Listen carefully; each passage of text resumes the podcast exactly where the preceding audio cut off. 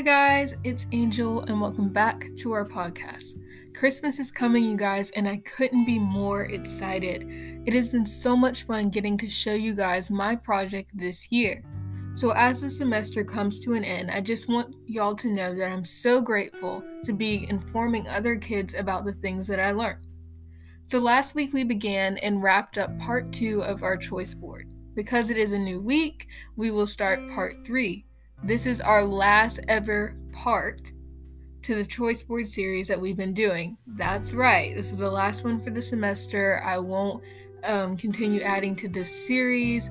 Um, I might do it in semester two again, just because, just to switch it up. But um, for right now, we're going to kind of end this little choice board series and move into something else, which I'll talk about later. All right, guys, I won't waste any more time and we're going to get right into it. Okay, the usual directions to get to our choice board are to click the link underneath the standards of this podcast. This podcast is titled Week eleven Monarch Butterfly Choice Board Part three. Just as a reminder, please make sure that that is the title of this podcast so that you get to the right and correct choice board. The link should take you to a Google Doc that is also titled Week eleven Monarch Butterfly Choice Board Part three. Now there's a couple things that are different and then there's a few things that are the same, and I'm going to explain what that means and what that entails. So let's read the instructions to find out some more details. So the directions are our usual: to choose one of the two choice board activities to complete this week. Just another reminder, you only have to do one. I really want to specify that. It's the holidays and you should just have fun with these, so just do one. Note, both activities are similar to last week's. This means that the topics we discussed last week will be discussed again, but with a different assignment. I decided to keep the same topic, but a completely different activity to switch things up, but keep the topics consistent because it's the holidays and why not, you know? Anyways, this week's activities are a migration versus climate change T chart and a Save the Monarch Butterflies poster. The directions for the T chart are to do this. In the past eleven weeks, we've talked about how migration and climate change are factors that affect the monarch butterfly species. Using the blank T-chart, the second link below, type or write facts that you remember from the previous podcast on that specific topic. Now, I want you guys to know that there are a list of links underneath these directions, and the second link, like I said, will take you to a Google Doc, and it's blank for a reason, so that way you can fill out and edit as you want to. You do not need to write incomplete sentences. This is completely up to you if you want to, but you do not have to. Just use bullet points.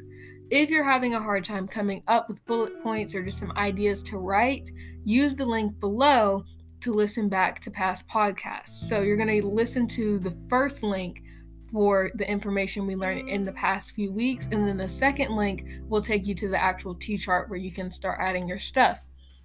All the sources that are needed for you to complete this activity are linked below the, the instructions. The next and final choice board activity is again the Save the Monarch Butterflies poster. The direction for this project is to do specifically this.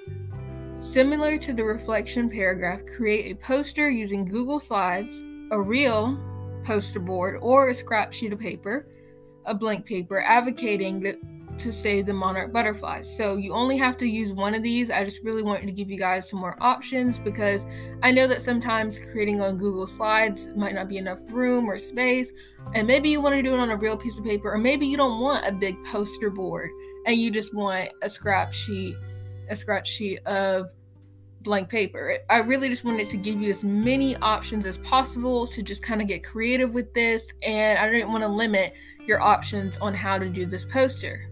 So, there are a few requirements that I am looking for. Make sure to include pictures. It's so important that you include pictures because you want this to be kind of eye-catching and you want people to see it and immediately think, oh, butterflies, because you have obviously images of butterflies or something that connects back to the monarch butterflies, so people can kind of get an understanding of what your poster is about. Then four interesting facts. You can also listen to past podcasts if you don't remember any interesting facts that we've talked about, because if you remember, in like the first few weeks of our podcast, I would always, nearing the end of the podcast, talk about some interesting facts that I learned. So maybe the, those podcasts will be helpful to you, or you can just look up facts. I mean, it's completely up to you. Again, get creative with these, but at least have some four interesting facts that'll really draw the reader in and make it fun and interesting. Also, add some color. I cannot stress this enough. Please add some color, because you don't want a blank poster that's not going to be eye-catching, not going to be interesting. It just won't add anything to the cause. You want people to be interested in what you're talking about, so you have to make it appealing to the reader's eye. Also, the primary article linked below is just to look at for fun. Just like I told you last week, we're going to start implementing primary articles into our weekly topics and everything we do, just as a reference of what we're talking about. And it does relate to the decline of monarch butterflies. Every primary article that I talk about and use always will have something to do with what we're talking about. Again, you do not need to read it. It's just for fun. And as always, you will notice both the standards and the primary article are linked and coordinated for each project. And that's just kind of how I've been doing it over the last two weeks. This week's standard is Science, grade level four, Life Science one, obtain, evaluate, and communicate information about the roles of organisms in the flow of energy within an ecosystem. And the substandard is substandard C, design a scenario to demonstrate the effect of a change on an ecosystem. Now, you might notice that I've used this standard maybe a couple times during our choice boards and even during our podcast. Sometimes I'll repeat a standard because there's multiple things that I can use with the standard, and it's very hard trying to find standards that match up with what we're talking about. So I might use a couple of the same standards a couple of times, but I'll use it in a different way so that it's not, again, the same information. Another reminder is that this standard can be found underneath the title of this podcast. As per usual, I want to keep things really consistent, and just so you guys can know where to find these things. The primary article is, again, a p- provided for you to look at for fun, but does correspond with the poster activity. All right, I'm done going on my speech and explaining these choice board activities. If there are any questions, please don't hesitate to message me using the message button on this podcast.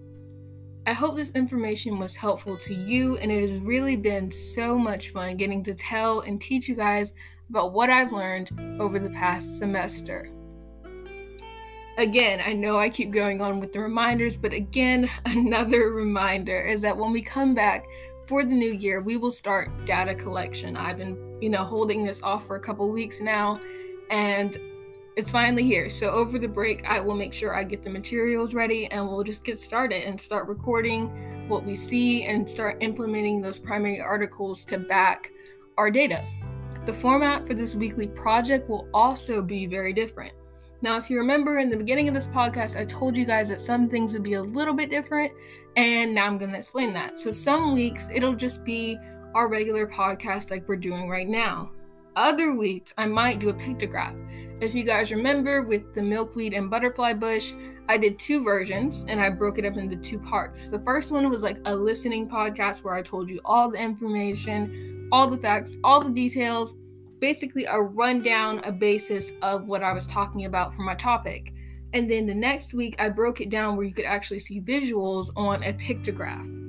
And some weeks I might do that again as well, because I just think it's more interesting to learn when you have visuals, and it's harder to do that with the podcast because the only thing you see is the cover of this podcast, and that does show monarch butterflies, but it doesn't show what we're talking about. So some weeks I will do a pictograph because I think those are so cool, and it'll just give you better visuals.